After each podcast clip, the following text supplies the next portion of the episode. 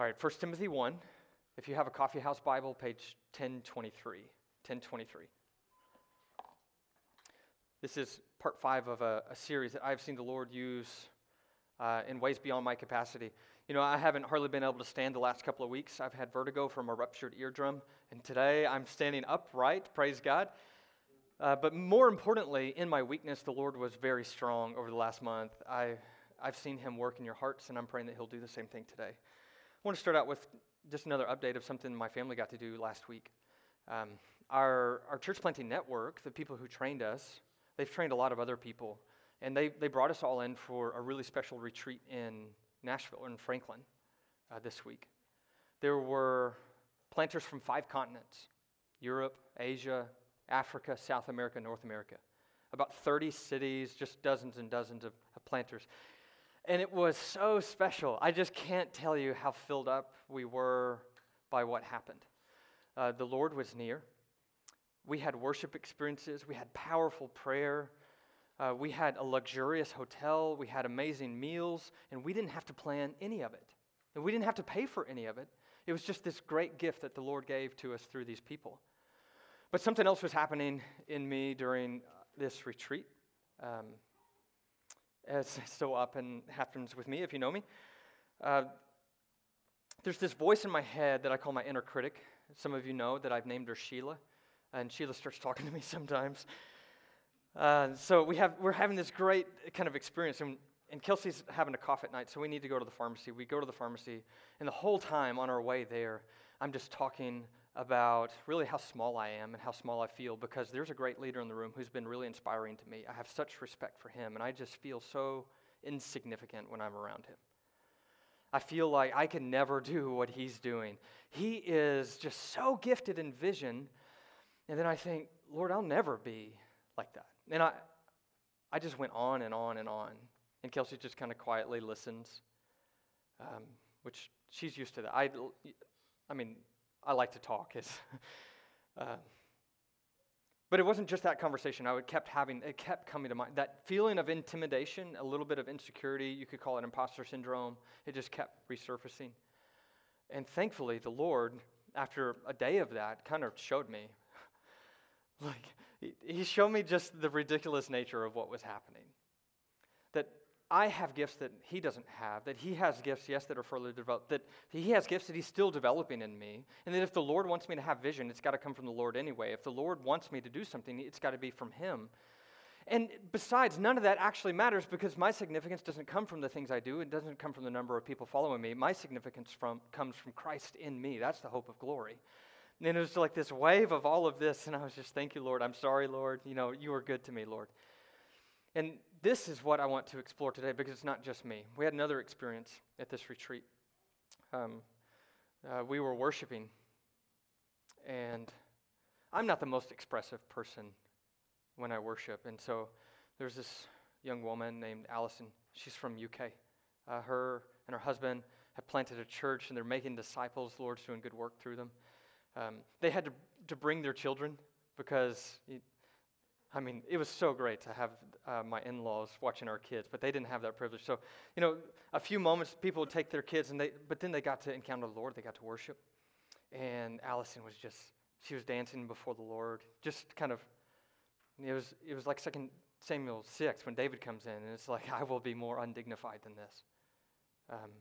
She was praising him. And it was beautiful. The worship time ends, the teaching begins, and she goes to the bathroom, and then we start hearing her wails, just groaning and tears. Now it's probably not the best time to check voicemail, but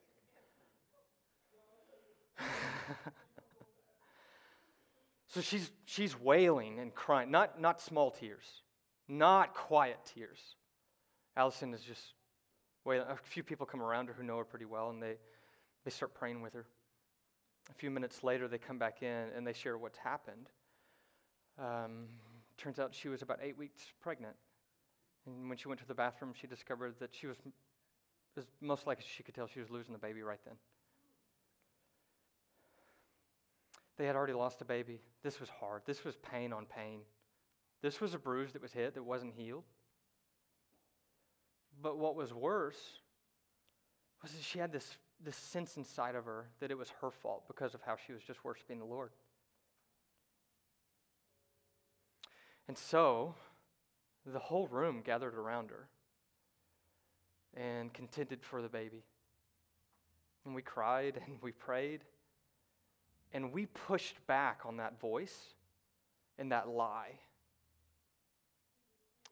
And I don't think it's just me, and I don't think it's just Allison. I think in any room, there's so many voices inside of us, so many beliefs that do not reflect the full goodness of the truth of God and the truth of who He says we are. If that can happen in a room full of church planters, that can happen in a room like this. I know that's where we all are today. We all carry these, I'm calling them this morning, ungodly beliefs. Ungodly beliefs is a phrase that I'm borrowing from the Freedom Prayer people, but really this is just like, it's the devil's scheme from the beginning, right? Do you remember Adam and Eve in the Garden of Eden? This is the attack. The attack is a lie about God, a half-truth, a twist. It's a lie about us. And then if you can lie about God and lie about us, then you can lie about what's right and what's wrong. All of it changes because of just one slight altering of a godly belief into an ungodly belief. This is his go-to thing. It's not just Garden of Eden. It's also the temptation of Jesus. If you can lie about God and you can lie about who He says I am, then you get to start changing right and wrong. And that's how He goes after Jesus. And of course, it doesn't work. Thank God that we have someone who understands our weaknesses, was tempted like we are, yet He's without sin. But that's how He attacks us. He attacks us with lies about God, lies about ourselves, and then when you change those things, you can change right and wrong. Lies about God, theology, lies about self, identity, and then you can start changing morality. This is what the enemy does. He is the father of lies, Jesus says. He was a murderer from the beginning. He's not holding to the truth. There is no truth in him, and when he lies, he speaks his native tongue, for he is a liar, and he is the father of lies. He is the deceiver. John 10:10 says that he's the thief who comes in to steal and to kill and to destroy. And the way he does it primarily is through deception, it's through lies, it's through ungodly beliefs. Ungodly beliefs. So what is an ungodly belief? This is a definition that comes from Jen Barnett, the executive director of Freedom Prayer. And I think it's her book, Freedom Tools, but I get them confused. So she says, an ungodly belief is basically this. It's any belief that doesn't fully align with God's truth. All truth is God's truth, and so any belief that doesn't align with God's truth, but it's primarily that doesn't align with God's truth about Himself and God's truth about us. That's an ungodly belief. Where do these come from? Well, they come from, she says, as very young children, we create core beliefs about ourselves, about others, our environment, and about God. Core lies form two, Jen says. These lies are held at the deepest emotional and subconscious level. They're held in the heart, and then they propel reactions and actions and decisions out of the heart. The heart kind of sets the trajectory for our lives. And so we have experiences that then attach perceptions and interpretations. And then over time, that perception becomes the filter by which we see the world. And those messages that are attached to those experiences, they start shaping our lives. They start being the soundtrack behind the scenes of our lives. Let me give this illustration. You may have heard me say this before. I call this the worldview funnel. I got it from my friend Aaron Etheridge. He says, if you just think of God's truth as reality, kind of everything, all truth is God's truth, that's reality.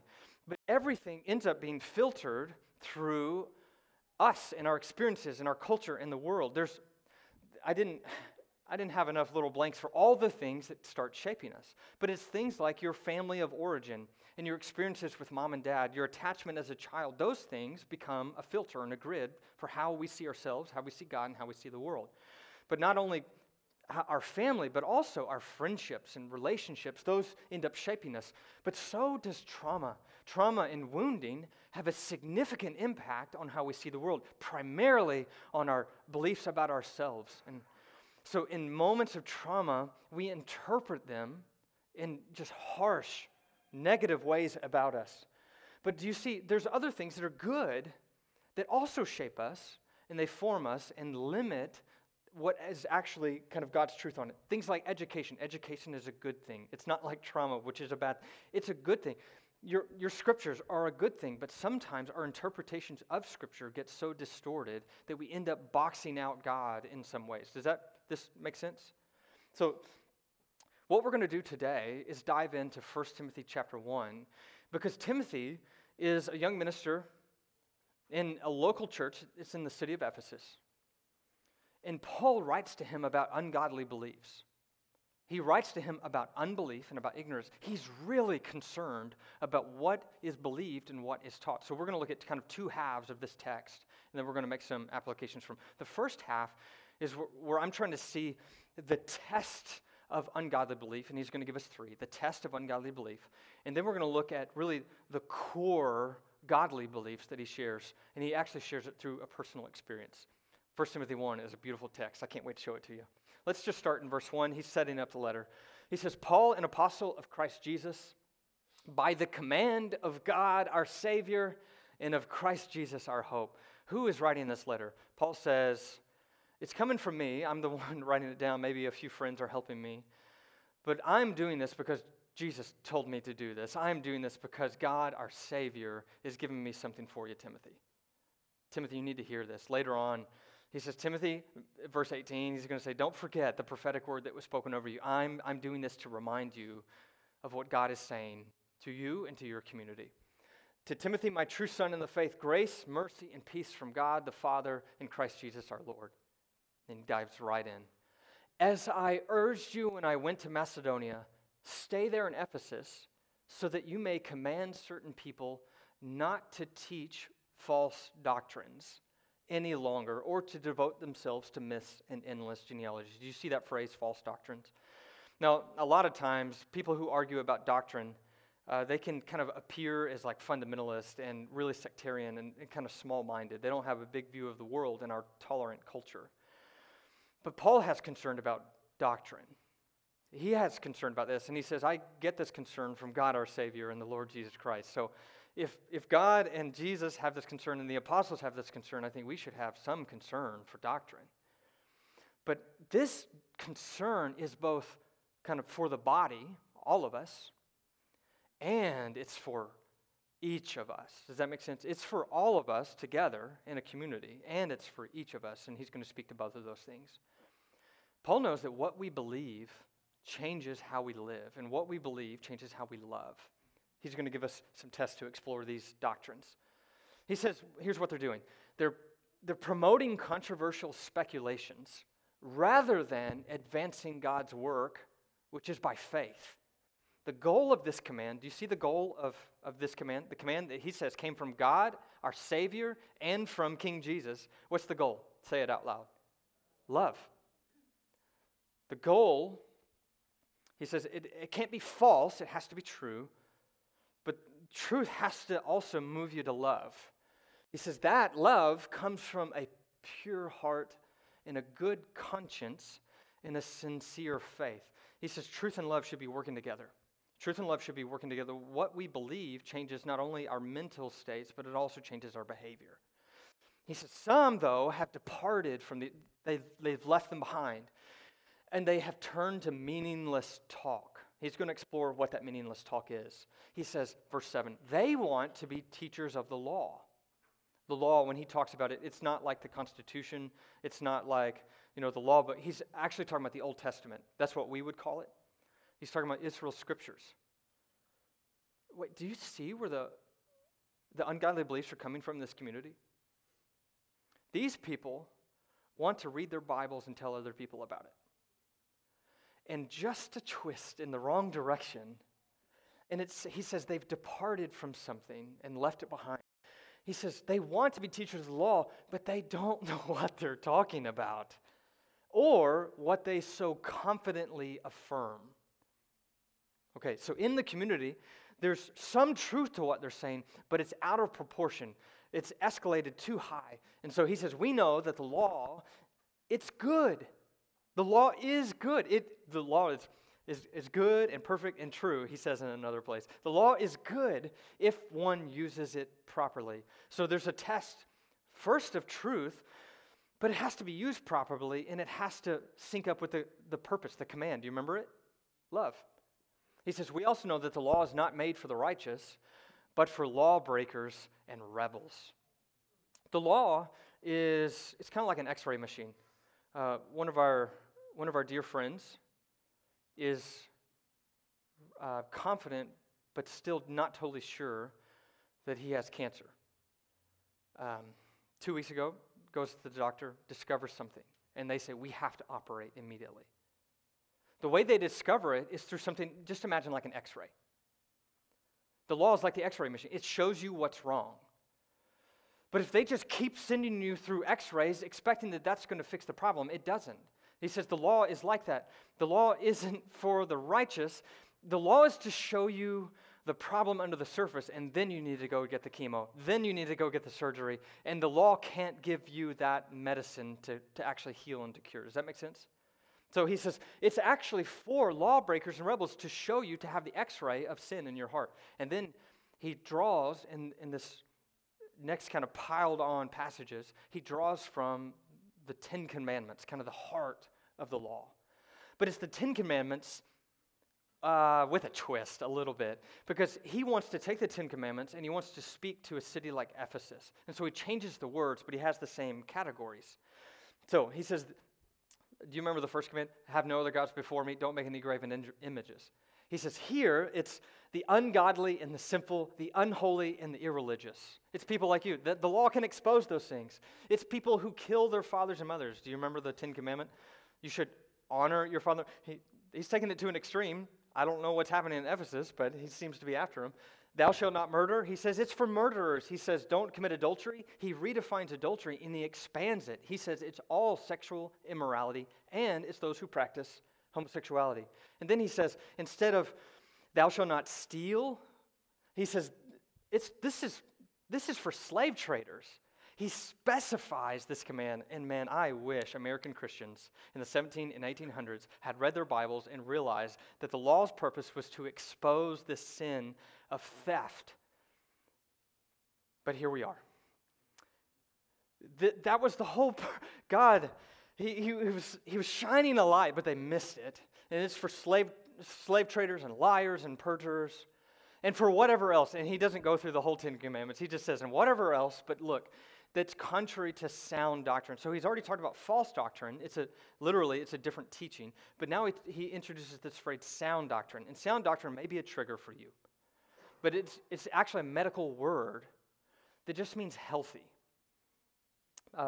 Physicians at the time, people who cared for bodies, they would use this word to talk about something healthy. This is where he wants you to take... Excuse me. What do I do here? The law is like an x-ray machine, but I want you to take the medicine. I want truth, yes. I want scripture, yes, but I want truth and love. So here's the healthy teaching. The healthy teaching, it's not just law. Look, it's gospel. The healthy thing is that which conforms, is shaped around, fits in to the gospel concerning the glory of the blessed God, which he entrusted to me, gospel. So here's the three tests that we saw in the first 11 verses. The first test of a belief, to see if it's godly or ungodly, to see if it's whole and leads to flourishing in life. The first test is truth. Is this true or not? Is this true or not? Now, this is a pretty basic test, right? It's a pretty basic test. Is it true? All truth is God's truth. So it doesn't have to just be, is this biblical? Is it true? That's a good place to start. The second place, is it loving? The love test. One scholar, his name is Michael Gorman, he says, Paul here is not interested in the vagaries of an introspective, clean conscience. He uses that phrase, though. But what he's actually interested in is the practical demonstration of love. Broadly understood, is a right covenantal relationship with others and with God. That's consistent. He says this is law and gospel. God wants you to be related to him and to other people. It's love. It's truth, yes. But it's also love. A godly belief leads to love. Paul says in 1 Corinthians 8, he says, knowledge puffs up. Do you remember it? But love builds up. He says, some of you have a lot of knowledge. You have a lot of truth on your side. 1 Corinthians 13. He says, you can have all knowledge, and you can have this powerful faith, but if you don't have love, it's worthless. You have to have, orthodoxy is so critical. But orthopraxy, right living, right practices, that goes along with it. It's essential. So we need truth, and we need love, but we also need gospel. Oh, Lord, do we need the gospel? The gospel, well, what's the counter? What's the opposite of gospel? In this context, the opposite of gospel is not exactly law, because he says the law is good, but it's the law misread through the lens, it seems like, especially of performance and productivity. There's a lot of messages that are true. They even seem like they produce results. You know, these things may make you wealthy. These things may give you a following. These things may make you feel good. But are they conformed to the image of Jesus Christ? Do they reflect the downward descent of the Son of God to a cross, and then the upward descent from suffering through service into glory? And if they don't, he says, then that isn't a godly belief. It's not just a test of, does it work? Does it get you what you want? Does it perform? Does it produce? And that is the lie that I was falling into. Jen Barnett, she really, when she looks at ungodly beliefs, she really looks at that older brother in the parable of the prodigal son. Do you remember the prodigal comes back home? He says, Lord, I'm unworthy to be your son. I want to be a slave. Will you just let me serve in your house? And then he embraces him. He throws the big party. He gives him the robe and the ring and the sandals. And then there's this older brother who is like a mirror for me, even though I'm the youngest brother. He's out in the field, and he is so upset with his father. And he says, I've been slaving away this whole time for you, and you never gave me anything. Do you see the ungodly belief about God and about himself? It's an ungodly belief that he has to slave away for his father, that he has to perform and produce for his father, and maybe then he can earn enough to finally get the fatted calf. And he says, my son, all that I have is yours. All that I have is yours. Most of us, Jen says, most of us with ungodly beliefs, beliefs that don't match with God's truth and character, we are workers by nature. We're workers by nature. Even the younger brother, to some extent, believed the same lie. I'm unworthy to be a son, make me a slave. This is kind of the heart of the gospel test. Does this rely on you to produce and to perform and to be productive? And in 1 Timothy, Paul says, like Hymenaeus and Alexander, he says, this is shipwrecking people's lives. Ungodly beliefs will get you off course. They will crash you into rocks, and then you will spill out, unable to get home. This is not God's will for you. You see the three tests. Is it true? Is it loving? Is it gospel? Is it conformed to the image of Jesus Christ? But then he wants to give a personal example, and he wants to give the counter. If that's ungodly belief, what does a godly belief look like? Show us Paul, 12 through 17. He says, I thank Christ Jesus our Lord, who has, look at all he's given me, He's given me strength. He's considered me trustworthy, and he appointed me to his service. Me? Look what he did. Even though I was once a blasphemer and a persecutor and a violent man. Most of you have probably been around church, but maybe there's somebody here who doesn't really know Paul's story. In Acts chapter 7, there's the first man who's murdered for following Jesus. His name is Stephen. And it says that as the people surround Stephen and start throwing rocks at him to kill him, to murder him, it says that Saul, that's Paul's other name. Some people think there was a conversion and he changed his name. The name change was just like a handy thing so that he could function in the Greek and Roman world. But Saul of Tarsus, it says that he was there. He was approving of the death, and it says that he was basically like holding everybody's jackets. He's the ringleader for what's happening. But then the next verse is right after the death of Stephen. It says that Saul went everywhere, ravaging the church, and he went from house to house to house to house. Earlier in the book of Acts, it says that the believers went from house to house. They were sharing tables, and they were having fellowship, and the favor of all the people's arm. Now Saul is going from house to house, hunting them down. He's murdering them. He's killing them. And he's not shy about it. In a lot of his letters, he'll talk about Galatians chapter 1, for instance. He said, "You've heard of me. You've heard of my previous way of life in Judaism, how intensely I persecuted the church of God, and I tried to destroy it." Philippians chapter 3, he says, "As for zeal, I was a persecutor of the church." 1 Corinthians 15, he says, this is the gospel, that Jesus Christ was crucified for our sins. He was buried. He was raised the third day according to the scriptures. But then he says, "But he appeared to me, the least of the apostles, who didn't even deserve to be called an apostle because I persecuted the church. By the grace of God, I am what I am." He just keeps coming back to this idea. He says, "I was a persecutor, I was a blasphemer, I was a violent man, but I was shown mercy because I acted in ignorance and unbelief." You see his, what I'm calling today, an ungodly belief. He says, it wrecked my life. And because it wrecked my life, it wrecked other people's lives. But the truth of the gospel is extraordinary. Just think about this. Saul of Tarsus was converted to Jesus Christ. He had an encounter with him. And Jesus saved him, and then Jesus sent him. He says, "I'm going to send you to kings. I'm going to send you to rulers. I'm going to send you all the nations to the ends of the earth." And Paul says, I'm not worthy, but let's get after it.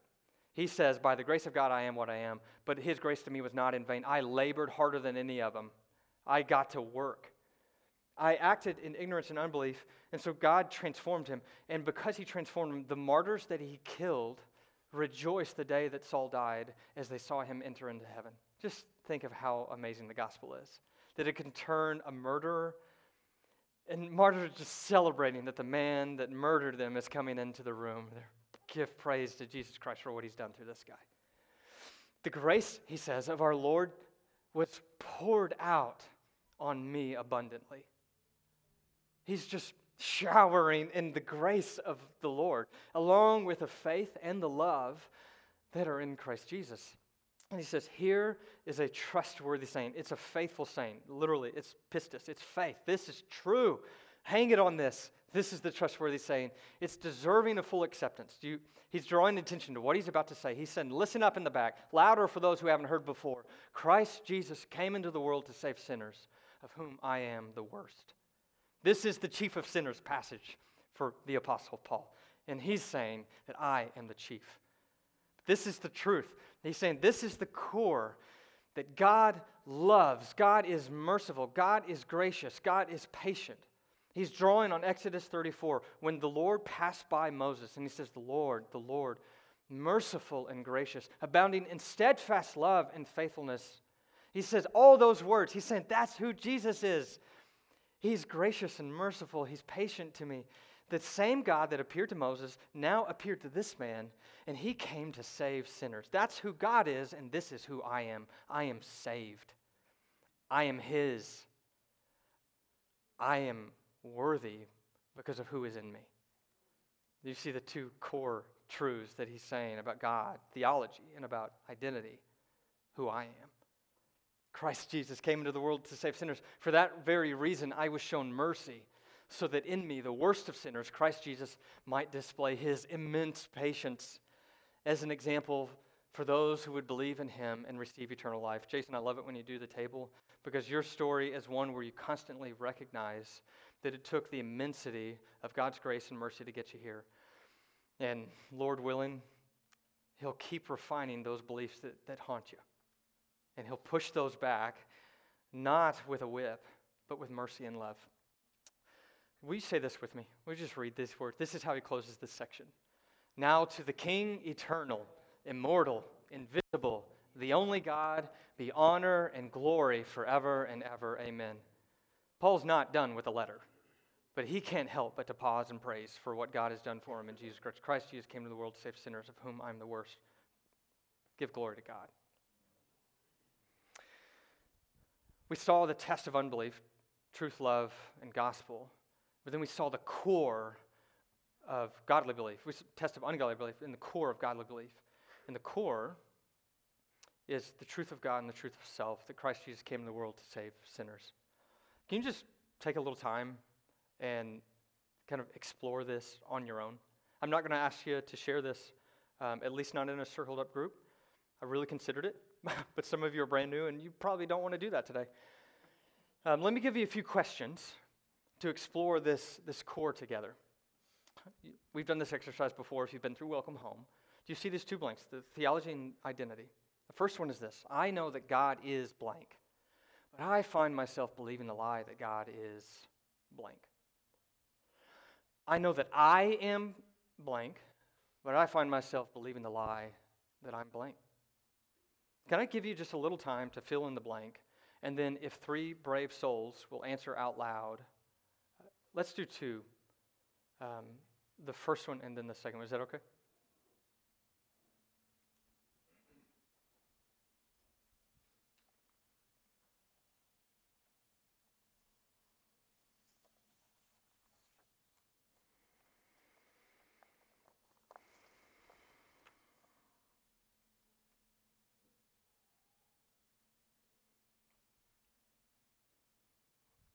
Anybody mind sharing?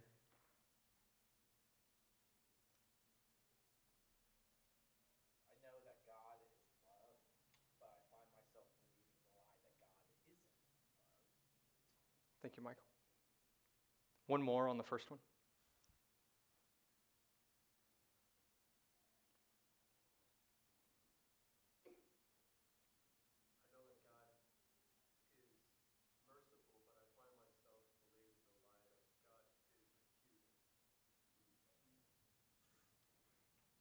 All right, let's move to the second question. Somebody?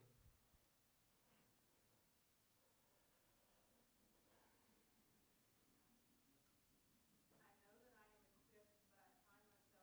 the lie that I am not enough. Thank you. One more.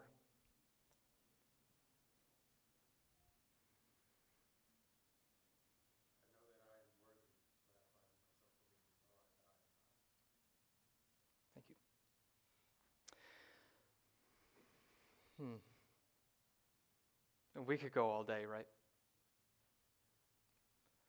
Here's the sinister thing about ungodly beliefs. We know they're not even true, and yet they filter our lives, and they distort reality. So what do we do with these? In 2 Corinthians, Paul, this the same guy who's writing this letter, this is what he says.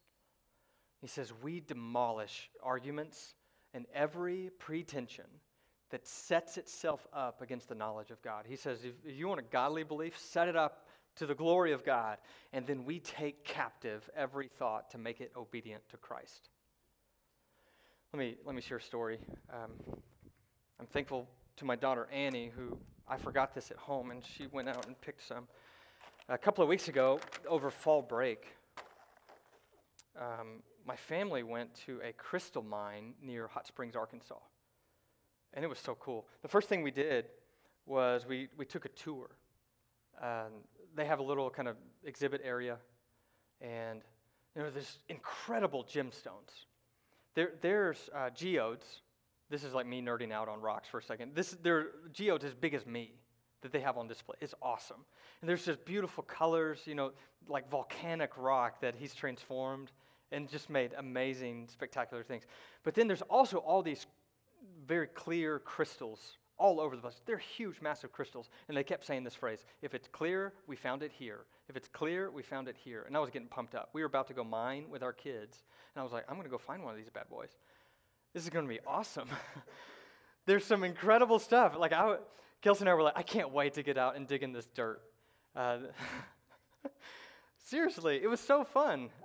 Parents, a free tip, go to crystal mining with your kids. And so we get out there, and we're digging for a while, and we're finding cool stuff. And we kind of set it off to the side. And then people next to you are just like pulling really amazing crystals, and they're kind of dusting it off. They're all prepared. There's like a campground on the site. Some people have been doing this for days. This is not their first rodeo with crystal mining. And they wipe it off, and then they hold it up, and it's like a big crystal. Not this is a small one. They're holding up like big crystal clear things. And I'm like, whoa, and then there's another one, and then there's another one. It's just all around me. People are finding this stuff. And so I start, oh, there's a clean edge. Let me put that in my bucket. Let me put that. And then after a while, I take like 100, I'm not exaggerating, like 100 pounds of crystals. And I'm like, I need to go wash these things off and see what we have. I'm going to start selling these things on eBay or something.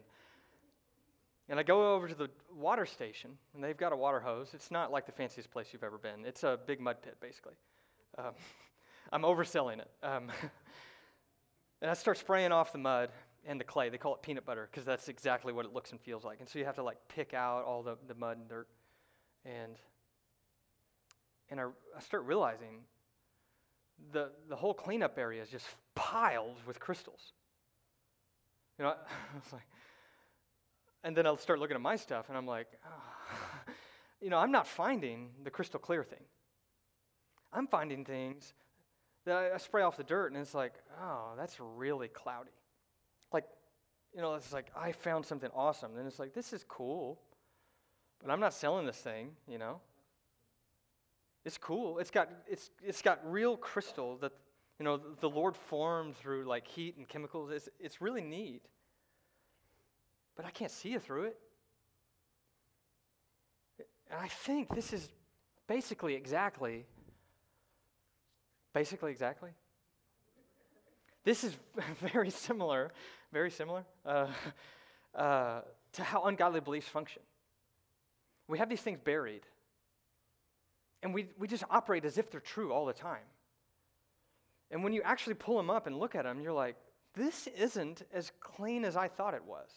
And all it takes is just a little, like, spray from the water hose, a little kind of dust off, and it's like, oh, this isn't quite what I thought it was. And when you shine it in the light, you realize a whole lot more is true. When you say it out loud, then you realize that belief isn't actually entirely true. I've been operating on an operating system underneath the surface that isn't true. Is this metaphor making any sense at all? I hope so. If not, go crystal mining, and you'll be disappointed like I was. But we don't have to go crystal mining to know this experience. But this is the tool for encountering the glory of God. It's really, what does it look like to take every thought captive? It looks like that same process that we've been saying in the series of asking the Lord to reveal and then working with the Lord, speaking to the Lord out loud with your friends and community even, to renounce it and then to replace it with the reality of what actually is true, of who God is and who he says you are. And this doesn't have to be like the most invasive experience. All it takes is just a little spray of the water hose and a little wipe off. But mostly it takes, you have to get it out of the dirt and look at it. There's a man named A.W. Tozer. He wrote a book called The Knowledge of the Holy. If he's going by initials, you know it's not like 2022. He's early 20th century. He says that our idea of God corresponds as nearly as possible to the true being of God. He says it's of immense importance to us. How we think of God is so important, he's saying. It's compared with our actual thoughts about him. He says our creedal statements are of little consequence. What you actually confess doesn't really matter. It's the thing hidden underneath. He says our real idea of God may lie buried under the rubbish of religious notions that require an intelligent and vigorous search before it is finally unearthed and exposed for what it is. And then you pull something out, and it's just like, that's just a rock. I need to get rid of that, and you discard it over in the pile with all the other stuff that isn't true, isn't godly, isn't crystal clear truth, a reflection of him. You see, it's unearthed and exposed, he says, for what it is. Only after an ordeal of painful self-probing are we likely to discover what we actually believe about God. We were just talking about this. It's in the hard moments, in the exposing, in the refining fire, in the humiliation that we feel these things. And then in that moment, if you can turn that to God, he can transform it and replace it. But sometimes it just sticks. But in those moments, we start saying them out loud. I say them out loud. I'm an external processor. We start saying them in our own heads, and if we can get them out and shine some light and wash them off, we will realize this is the prayer of Psalm 139. Search me, O God, and know my heart. Test me and know my anxious thoughts. See if there is any offensive way in me, and lead me in the way everlasting. Let me only have the crystal clear things. Get rid of all the other stuff. The thief comes in to steal and to kill and to destroy. But Jesus says next, but I have come that they may have life, and they may have it to the full. So we believe these lies about who God is and who we are, and he says, I want to do something about these lies. Will you show them to me, and I'll show you who you really are. There's this desire that we have to do this, and you may be thinking, well, I can't do that. Dallas Willard, I love him. He says, disciplines are activities that are in my power now that enable us to do what we can't do by direct effort. So what are a few disciplines to practice this? If you want to practice truth and love, it's going to take reflecting on the Word and communion with God. It's going to take beholding Him. Your Word have I hidden in my heart that I might not sin against you. And when you start holding things up and saying them out loud to other people, He will speak the word of truth from Scripture to you. He will speak those messages of grace and the identity to you. So it takes reflecting on the Word and beholding God. Let me say it like this. It takes seeing Jesus. This is Saul. Saul of Tarsus, on the road to Damascus, go from house to house, ravaging the church, murdering Christians, persecuting the church. He's encountered by the Lord. And he sees this light and hears the sound. And do you know what he hears? Jesus speaks to him, and he says, I am Jesus, the one you're persecuting. He shows himself. It's not hidden from him. This is who I am. I know what you've done. You're doing it to me. But I am Jesus. And from that moment on, the ungodly belief is exposed to the light of the glory of Jesus Christ. And he's not the same man anymore. He's not the same man anymore. This is Charles Wesley. Charles Wesley is beautiful hymn writer, poet. He says, long my imprisoned spirit lay, fast bound in sin and nature's night. Thine eye diffused a quickening ray. I woke, the dungeon flamed with light. My chains fell off, my heart was free. I rose, went forth, and followed thee. Willard says, the person and gospel of Jesus Christ, the person and gospel of Jesus Christ, building on simple, Jesus loves me, this I know, for the Bible tells me so, is the only complete answer. The only complete answer is the simple phrase, Jesus loves me, this I know, for the Bible tells me so. It's the only complete answer to the false and destructive images and ideas that control the life of those away from God. The process of spiritual formation in Christ is one of progressively replacing those images and those destructive ideas with the images and the ideas that filled the mind of Jesus himself. We need to see Jesus, and we need to see as Jesus sees. You become what you behold. Jen says, every problem caused by untruth, the solution is nearness to God. For every fear, false identity, jealous thought, disconnection, bitter feeling, the remedy is being close to God as a son or a daughter. Let me go back to Allison. Do you remember? She's wailing. A few go and they minister to her. And then she and her husband come back in, and everybody circles up and prays. We cry, we contend, we pray. We don't fully know what to do in this moment. We're still praying for life. We're still praying for faith, but we're praying. Everybody's in agreement. We have to get that lie out. And a few hours later, we were back for another session, which meant another time of worship. And you know, I'm just worshiping. I'm trying to behold the Lord, and I'm trying to encounter Him, and He's really ministering to me. It was really special. But then I kind of open my eyes, and I look over to the side, and there she is, just dancing again, hands up, beholding Him, because the Lord is good, and He's gentle. And He didn't take away the pain physically or emotionally for Allison. We saw her husband the next morning, and she was just trying to get some time alone and just trying to get some rest. She's trying to recover. It's still hard. It doesn't take away the hard, but it does shine light on the truth and the love of God conformed to the gospel of Jesus Christ, and she is beholding Him again, just dancing in joy before her Lord. Didn't always happen that quickly, right? But man, when you can show it to Him, then He can get that out, and you can come near. I'm excited about this new ministry called Freedom Prayer, where we get to behold the Lord and be near Him. And He helps reveal. And then with us, by His grace, we renounce. And then He gives us messages that replace. We had about 30 people at the training. Our team's going to be pretty large for the size of our church. Praise God. Because very soon we want to kind of open it up to everybody in this church. And then after that, we want it to open up to the city, because the city needs to encounter the grace of God that says Christ Jesus came into the world to save sinners, sinners like me. Would you stand? I want to bless you with a prayer that's taken from 1 Timothy 1 and 2 Corinthians chapter 3. Now to the King, eternal, immortal, invisible, the only God, be honor and glory forever and ever. Amen. But whenever anyone turns to the Lord, the veil is taken away. The Lord is the Spirit, and where the Spirit of the Lord is, there is freedom. And we, with unveiled faces, all reflect the Lord's glory. We are being transformed into his likeness with ever-increasing glory, which comes from the Lord, who is the Spirit. Glory to the Father, the Son, and the Holy Spirit. Amen.